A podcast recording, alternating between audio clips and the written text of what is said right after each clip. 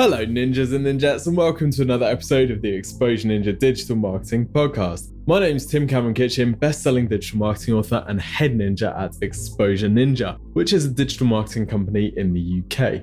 In this episode, I'm joined by Diane Gardner. Now, Diane is an accountant, but that's not what she calls herself. She calls herself a tax coach. She's not really here to talk about tax at all. What she's here to talk about is how she's positioned herself and how she's changed the angle of her business to focus on tax rather than just general accountancy.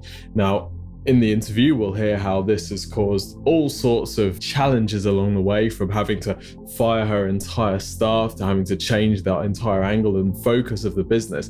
And obviously, as a business owner, that was a very stressful thing for her to do as well. So she talks about her experience here why she decided to do it, and what's happened to the business since she decided to do that. And we'll also discuss how listeners, if you're thinking of changing the angle of your business or focusing in one specific area, how you might go about identifying which area to talk about. Diane, just like me, is, is also an author of books and she's used books to grow her business and, and grow her positioning. So we talk about that as well. So I think you're really going to enjoy this. It's a chance to hear from someone who, who is in a business that maybe isn't quite known for, you know, big bombastic marketing, but actually she's done a really good job of positioning herself and her interviews and podcasts and all of that sort of thing have really shown how she's used this tax coach angle and this tax coach hook to make herself a bit of a, a celebrity around this topic. So enjoy the episode with Diane Gardner.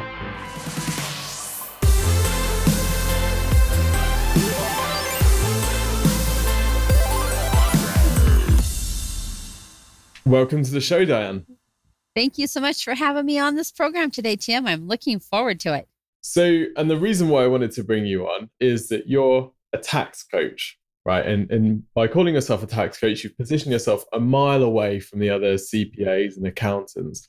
So perhaps firstly, you could explain a bit about what a tax coach is, and then maybe also explain why you decided to call yourself a tax coach rather than something more traditional. Well, a tax coach is a very unique position in that I get to coach people to a lower tax liability. So I get to sit down with them. We take a look at their last couple years' tax returns, maybe their current financial statements. I'm able to usually spot places where they're overpaying their taxes, uh, mainly because they didn't realize they could do something different. And then we put together a plan, help them implement it, and they get to reap the tax savings year after year after year after year. So, in to sum all that up, I guess I get to be a tax superhero. love it, love it so what why did you decide to become a superhero rather than just another accountant right? Because it seems to me like an accountant is something that pretty much every business needs. So just being another good accountant in your location would surely be enough. So why the need for this kind of different positioning? Well tim i'm going to let you in a little bit on some of my backstory. Um, some of your listeners may or may not have heard it on a couple other podcasts but back in 2007, everything was going strong. The economy was fairly strong here in the US. Pretty much clients were coming in the door. You know, we would help whoever. Our business was growing. Things were good. And I went, I reached out and I bought a commercial building instead of renting for our office. And we moved into it and life was hunky dory, doing good. And then 2008 came around the corner. In 2008, we all know we had the big market crash. And my clientele, many of them were in the construction industry or in industries that were related to construction, which all of those were directly related to the real estate market. And when that market crashed, they crashed with it. Now, some of them held on for a year or two, others were gone right away. Well, as each of those businesses were going out of business, they all needed help. They needed me to wrap up the final financial statements, the final payroll and sales tax returns, the final income tax returns. And when we did all that, most of them then had no money and I didn't get paid. So I was sitting here with a very high bunch of receivables on the books, um, had a good sales year, but I couldn't collect it. And at that point, I was wondering, what in the world am I going to do? I've just signed my name on a 20 year bank loan on this commercial office building and my clients are dying on the vine. I don't want to lay off my staff. What am I going to do? I have got to do something different. And went through some very agonizing months of trying to figure out what to do different. I'm an accountant. I don't know how to do other stuff. I know how to do accounting related stuff and just agonized over it. And finally, I saw a guerrilla marketing class that the local college was offering. And so I popped in and took it. It was like a six evening sessions or something and took it. And I go, wow, as an accountant, I've never had to market. So I didn't really know anything about marketing. And so that was kind of an eye opener class. And so I got to thinking some more and thought, well, I guess we're going to have to make some major changes to make ourselves different than all the other accountants in our local area. Because at that time I was still thinking only locally. So that those companies who are still doing well in business might choose us over somebody else. And that began my journey on how do I stand apart, which is the name of one of the books that I would co author on. How do I stand apart from the millions of other accountants across the, the country? And how do I reinvent myself? Because I was a very typical accountant. Most of us are pretty quiet, tend to be a little introverted, shy, love to sit in the background, crunch numbers, make you guys look good, but we don't like being in the spotlight. And I had to learn how to do that. So then that put me through the next couple of years of how of learning how to do this stuff that that you guys all just call marketing and you have fun with it. So I had to learn how to write a book. I had to learn how to speak in public. That was terrifying. I had to learn how to do things like the podcast interviews. I had to learn how to do a, a webinar. I had to learn how to do all these things. And as a result of it, we have completely repositioned our company. I am no longer a traditional accountant. Yes, we still do traditional accounting services in here, but I am now known as a tax coach. I'm now, now known as a tax superhero. And it completely changes the game because now we work nationwide. And so we get to help business owners and successful entrepreneurs all across the US. And instead of delivering the bad news of Tim, guess what? I just finished your tax return and you owe $35,000 in tax. I get to say, Tim, guess what? As a result of our tax planning and the implementation of your tax plan, you saved $35,000 in tax. And it's a completely different game now that I get to be the bearer of great news instead of bad news. I'll tell you what, if you told me that I only owed $35,000 in tax, I'd be very, very happy.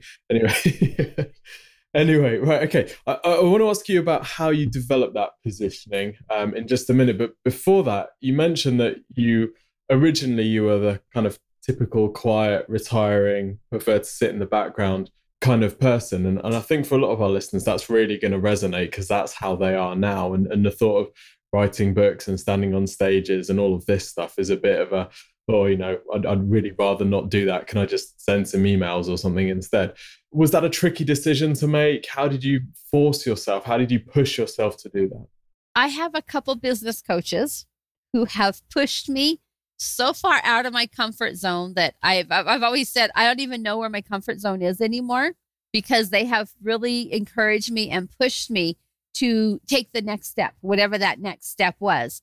So, my first next step was writing a chapter in a co authored book, which was the book that I did um, with Dan Kennedy. I had to contribute one chapter, and I thought, okay, I can make that commitment. I can learn how to do one chapter. So, I wrote my chapter, I turned it in, received an editor's award on it for being one of the best chapters in their book. And I went, okay, that wasn't too painful. Okay, now I can do something else. So then I did another co authored book, which was called Why Didn't My CPA Tell Me That? And so had a chapter in that book and went, okay, now I have best selling author status from both of those books. And so that gave me a little bit more bravery, if you want to call it. And so at a mastermind meeting, we were being challenged to write a book in 60 days.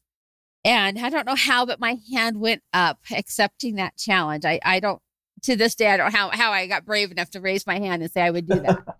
but I, I did. And then I thought, oh no, what am I going to do now? I'm on the hook.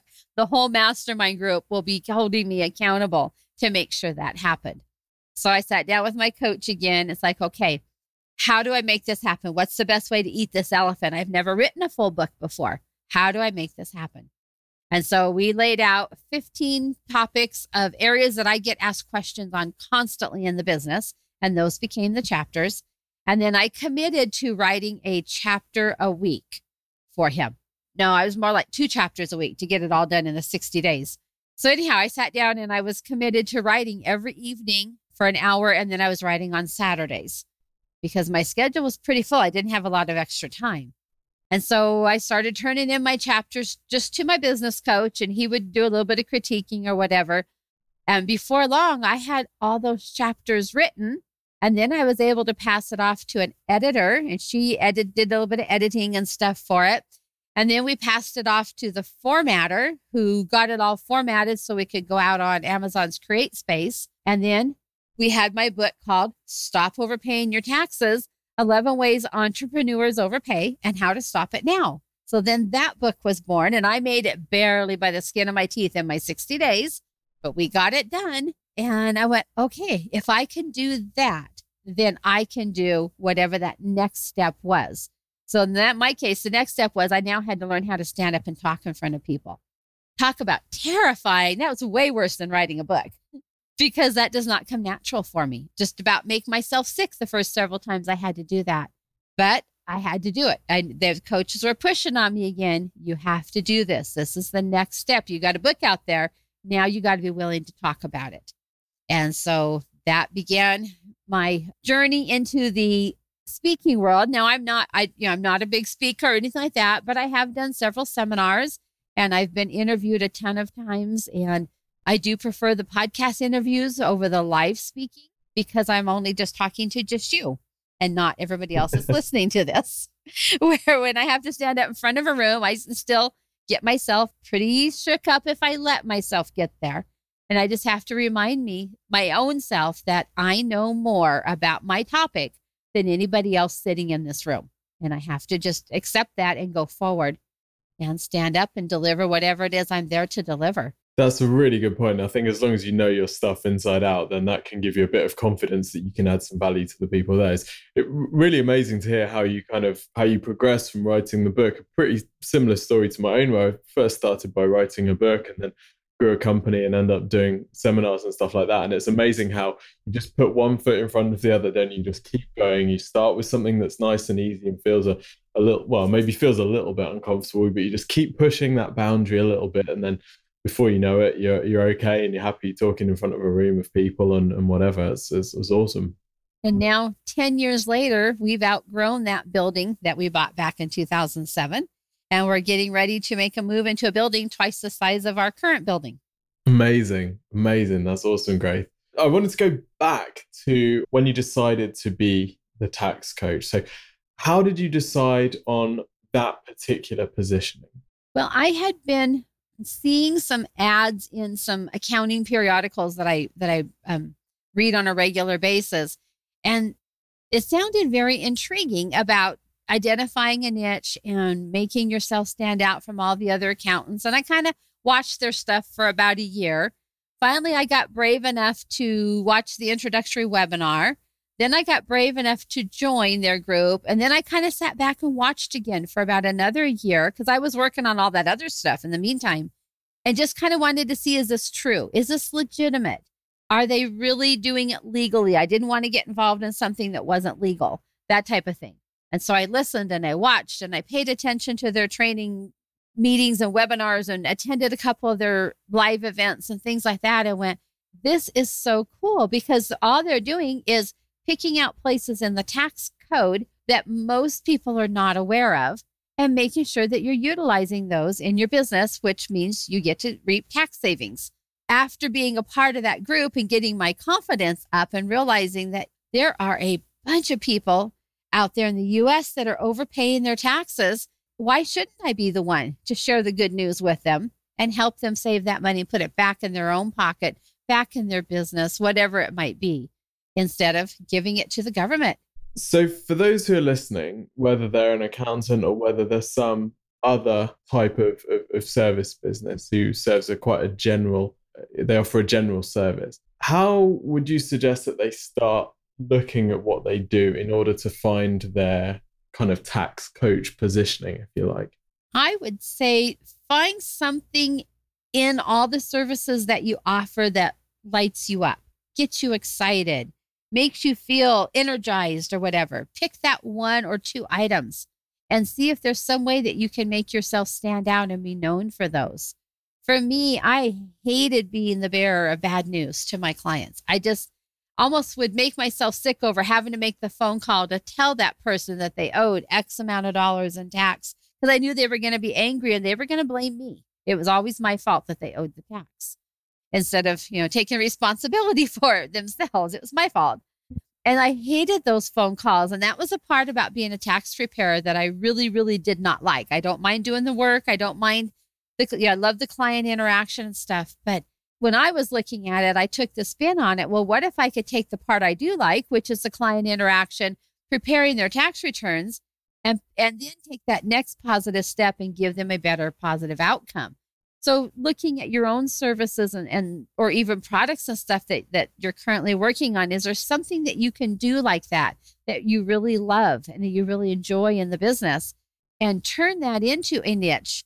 Because anytime that you're working in a niche market, you will actually make a lot more money. You'll you won't work nearly as hard as you are trying to be everything to everybody, and you'll enjoy it a whole lot more. Oh, you know the the, the main objection that people have to to that kind of thing is well my business is still small at the moment so i need to take a broad range of work across across lots of different things and if i focus too heavily then i'm going to be excluding excluding stuff which i really really need to grow so did you ever have that argument going on in your head like was it ever scary for you to to turn down other work and focus purely on the tax side of things it was terrifying because prior to this if you had a pulse and you contacted me and wanted me to be your accountant, we would say yes. And now there's an application process and now there's a deposit up front. And now we've we've put these little roadblocks out there that for somebody to work with me, they basically pre-qualify themselves because they've they've had to almost jump through a few hoops to be able to work with me. So you change your positioning, which is scary as can be, change your positioning from from my net is big i'll take anybody and everybody to i'll only take a select few. Do you qualify to work with me? And that was terrifying to do. But my coach kept saying you need to do it. It will work. Just trust me. It will work. And so i said okay i trust. And it has worked um, magnificently for us that's really interesting that not only are you niching but you're also putting up these roadblocks and pre-qualifiers in the way as well. So take a, you know i can i can completely understand how that would be scary. So let's say that somebody wants to work with you. What's the process that they have to go through and what are the roadblocks they have to to get over in order to to even you know even to talk to you in the first place? Right now they need to send in their last two years income tax returns for their personal and or business returns then we take a look at them and then my admin team will set up a, a 30 minute phone call with them at that point, we will talk about what it is I see. If I can see some significant tax savings for them, I'll let them know. I don't give details. This is this is basically just a kind of a get to know you call. Here's what I think I'm seeing.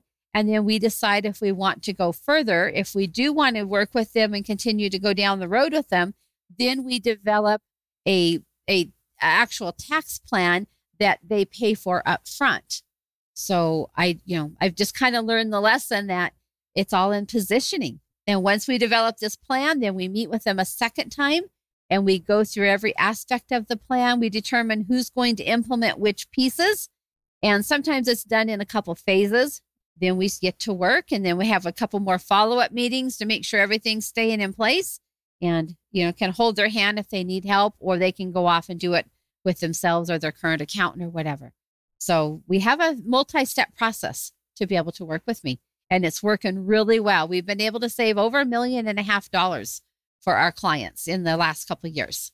And do you put that down to the pre-qualification obviously when you're having a look to see if there are significant enough savings obviously that's allowing you to take on the clients that you know that you're going to have the biggest impact for right Correct. Yes. And I do give everybody that 30 minute phone call after looking at their tax returns. You know, don't see, you know, significant savings. I'll tell them. and maybe give them a couple pointers here or there, what, you know, something they can do.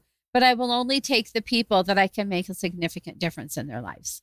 Are you worried at all by the pre-qualification that your that your team does? Are you worried that that's going to filter out some potentially good clients who don't have the time or who just want to talk to you? Was there ever a, a scary point there where you said, "Okay, fine, I'm just going to let the team talk to them first, and I'm just going to deal with the consequences"? And and how did you get over that? And and how did you find that impact impacted your lead flow? It was very scary because I tend to be um, as an accountant, you know, we're kind of known to be perfectionists. And I wanted to be the person who took all the calls and who looked at everything and did all the stuff up front. And I was just running myself ragged between the workload that I'm carrying in the office, the regular clients, the running of my business, the screening of new people. I was just a mess. I was spending too much time doing everything. And so we made a list of a bunch of things that could be delegated and that initial screening, whether it's a new prospective client, whether it's a new prospective hire from my own office, that type of stuff has now been delegated off to my admin team. And I have to have faith that I've trained them well enough that they know what they're doing and that I can trust their decisions. And if something falls through the cracks, I have to be okay with it because I know that they can never ever do it to my 100% standards. But if they can do it to 85 or 90%, I have to be good enough with that and not worry about, you know, what maybe, maybe have fallen through the cracks because I was stressing myself out with just too many irons in the fire, too many plates in the air, whatever you want to call it. And it was not working when I was doing it my way. I guess that's the thing, isn't it? If, if you can have two people who do it 85% as well as you and you can increase the volume, it's still getting more clients than if you're trying to handle everyone and doing it 100%, right? Right. Because I was becoming the bottleneck because I didn't have time to get to it. Things weren't getting done quickly. Everybody was unhappy with me. And so we finally had to say, okay, these things have to give. And it's so hard not to pick them back up and take them back again. When I see it, it's like, oh, but I could have done. No, you have to let it go. And I have to be good enough with that. And it's really, it's a hard battle that I fight um, almost daily. Yeah, I, I can imagine. I think it's the the biggest well, for me, it feels like the biggest challenge that any business owner faces as they grow their company is to start letting go of things. And but once you realize that, in, in my case, I've found that actually people are significantly better at doing stuff than I am anyway. So actually, once you start giving them that trust and you see that it works, then you're kind of like, oh, okay, cool. Well, I'm just going to give away pretty much everything. And I'm just going to sit here and do the one thing that I'm really good at and let everyone else get on with their stuff. So, yeah. And I need to get to that point that that's all I'm doing is the one or two things that I really excel at. I still have a lot on my plate, but over time, as we get, uh, you know, more team hired and stuff, my plate will hopefully thin down to where I'm down to just those couple things that I do well. They can handle the rest of it. And that's having faith in your team and spending enough training time and effort on your team so that you can feel comfortable letting them have it. Very true, very true. So you mentioned earlier on your your first book that you'd written. Actually, you've used quite a you've written quite a number of books, haven't you, and been featured in quite a number of books. How have you used your books to alter your position in the market, and and how what sort of advantage do you feel they give you over competitors? Oh, I love that question.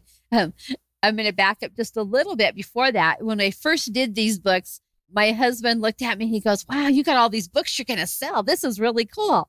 And I looked at him and I went, Honey, um, I give away more books than I ever will sell. And he went, Yeah. Why would you do that? so, with my books, yeah, we do sell a few here and there, but they are a positioning tool.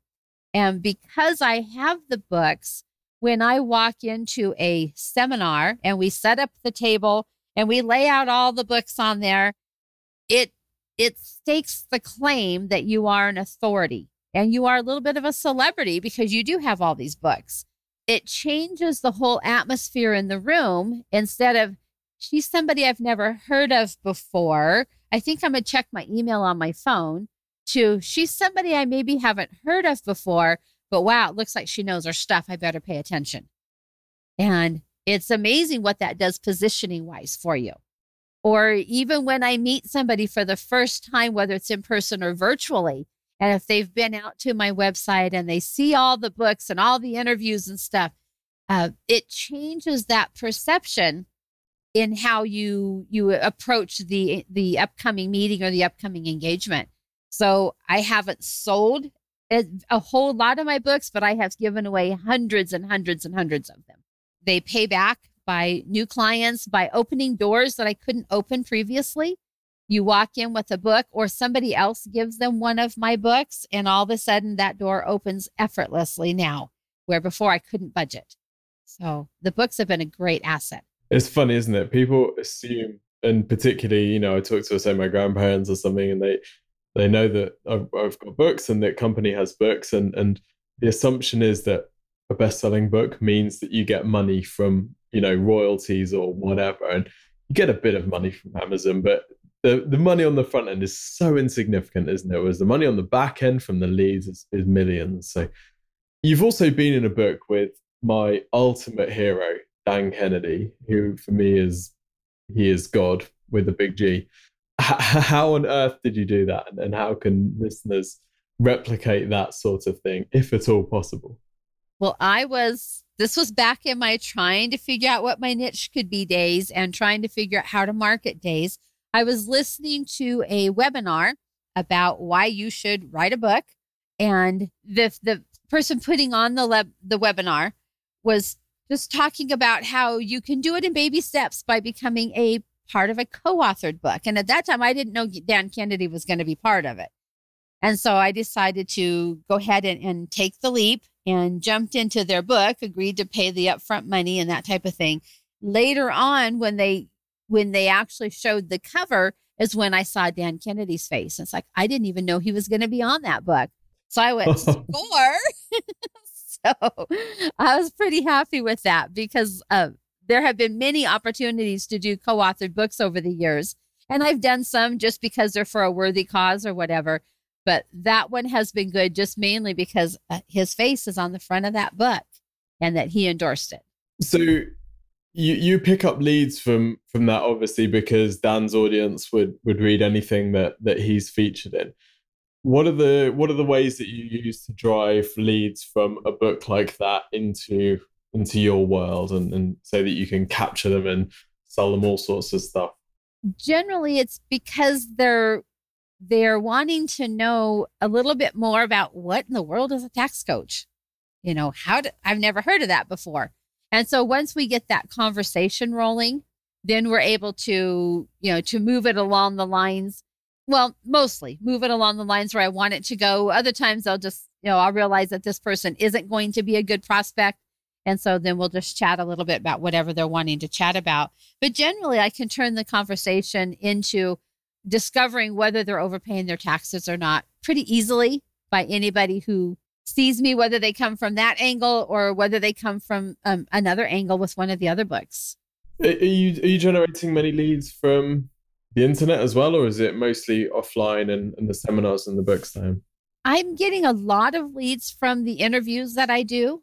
People hear me on the interview and they want to work with me. And so that has been a great source of new clientele. We have clients from Rhode Island, from Rhode Island all the way over to Hawaii it, and many, many states in between. So that's been kind of neat. We've gotten to meet some people virtually that I'm hoping someday I'll actually get to meet in person and have come up with some great uh, leads and some great referrals from them um, as they you know, are pretty happy with all the work that we've been able to provide and the savings we've been able to create for them. So my my podcast interviews are probably my number one lead source, but I wouldn't get the interviews if I didn't have the books. Because until mm. you have your your you're a credible source, you know, you're not going to get interviewed. So the books had to come first and it was very slow getting going and getting to the point where now it's pretty easy to get an interview.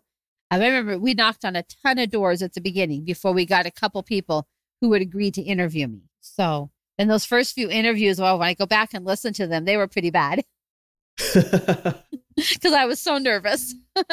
Oh yeah, no, it's it's nerve wracking, isn't it? The first the first time you ever interviewed, I remember sweating profusely.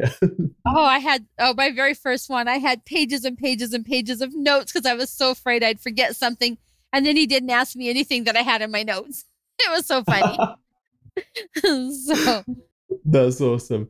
So from where you are now, um, with the books and the interviews and the podcast and the solid positioning, let's go back to when you were first kind of dipping your toe in, into the water of niching and, and really specializing and refining your message so that you could stand out.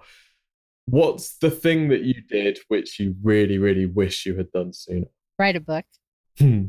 If I would have done that in 2008, you know, when everything was falling apart, it would have, my world would have turned around much sooner.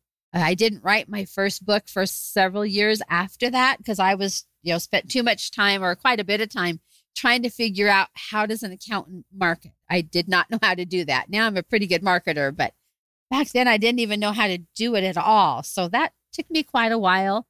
And then when I started changing the focus in our business, I got a lot of pushback from my uh, current staff back at that time. And so that slowed things down because I had to convince them or try to convince them that this new direction we were heading was a good thing. They saw me just spending all this money on writing books, attending conferences, webinars, every training class I could get my hand on. I don't know how many of Dan Kennedy's I bought. I was desperate. I had to do something. And they saw me spending money when there wasn't money to be spent. And eventually I ended up completely cleaning house. And the new crew that came in came into an office that does tax planning. And this is what we primarily do. And so they didn't know any different. And so, of course, they buy into my vision a lot faster than that other group who kind of dug in their heels and said, This is not comfortable for us. We just want to do bookkeeping and payroll, and we don't want you to do anything any different. So it was a rough go there for a few years.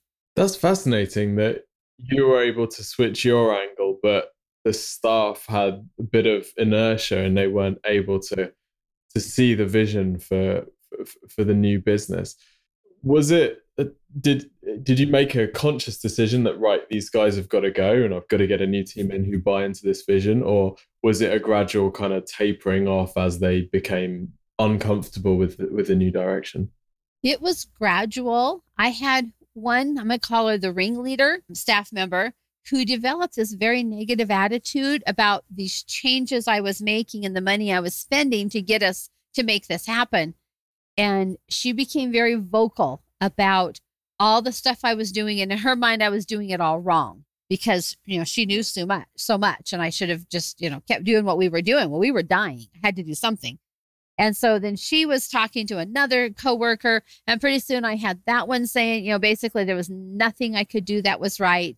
And so I let the first one go. Then I had to, a couple months later, I had to let the next one go. And by that time, it had spread to a third person and then a several months later, I had to let that person go. And then finally had to let another one go. So it was really painful as I was letting people go, trying to hire new people, get them trained, keep my current clients happy and not not let them feel like oh what's going on they're falling apart over there. It was very very painful and I had a pretty good smoke and mirrors thing going on for about 2 years so that my current clients wouldn't even feel or to the best of my ability wouldn't feel what was going on. I didn't want them all jumping ship. It was it was pretty stressful. Yeah, that's. Uh, I think it's the hardest thing to do, isn't it? To to let people go. It's um. It was gut wrenching. Especially when you're going through a transition like that as well, and and there's there's changes that you have to make. So, yeah, massive respect for that. Um, Diane, it's been absolutely fascinating to to hear your story and and, and to hear your positioning. And I, I think I'd really encourage people to have a look at how you've positioned yourself, whether or not they're in the market for your for your services. Go and have a look at how Diane has, has branded herself and positioned herself, because I think it's a really good example of, of how service companies can do this. Where can people find out a bit more about you, Diane, and, and check out your services? Well, the best place to go is out to my website, which is www.taxcoachforyou.com we use the number four. So tax coach, the number four, you.com. And out there, they can see how somebody who was this boring, plain vanilla, uh, timid accountant uh, now is rocking the world in the tax world and tax savings and that type of thing. And um, they can download some free resources. We have free books that we give away. We just ask they pay shipping and handling on it so we can get them in the mail to you. Uh, we offer that free tax analysis I mentioned. So, you know, I'm a big believer in giving up front and, and then trying to educate people that, you know, we all need to pay our fair share of taxes, but there's no reason to give the IRS a big tip. this is true. And I'm also a big fan of asking people to pay shipping for the free book. It's a really good pre qualifier and also starts to offset some of the cost, hopefully self liquidating the lead gen. Working on that part, yes. anyway, thank you so much for joining us, Diane, and thank you everyone for tuning in. Thanks, Tim.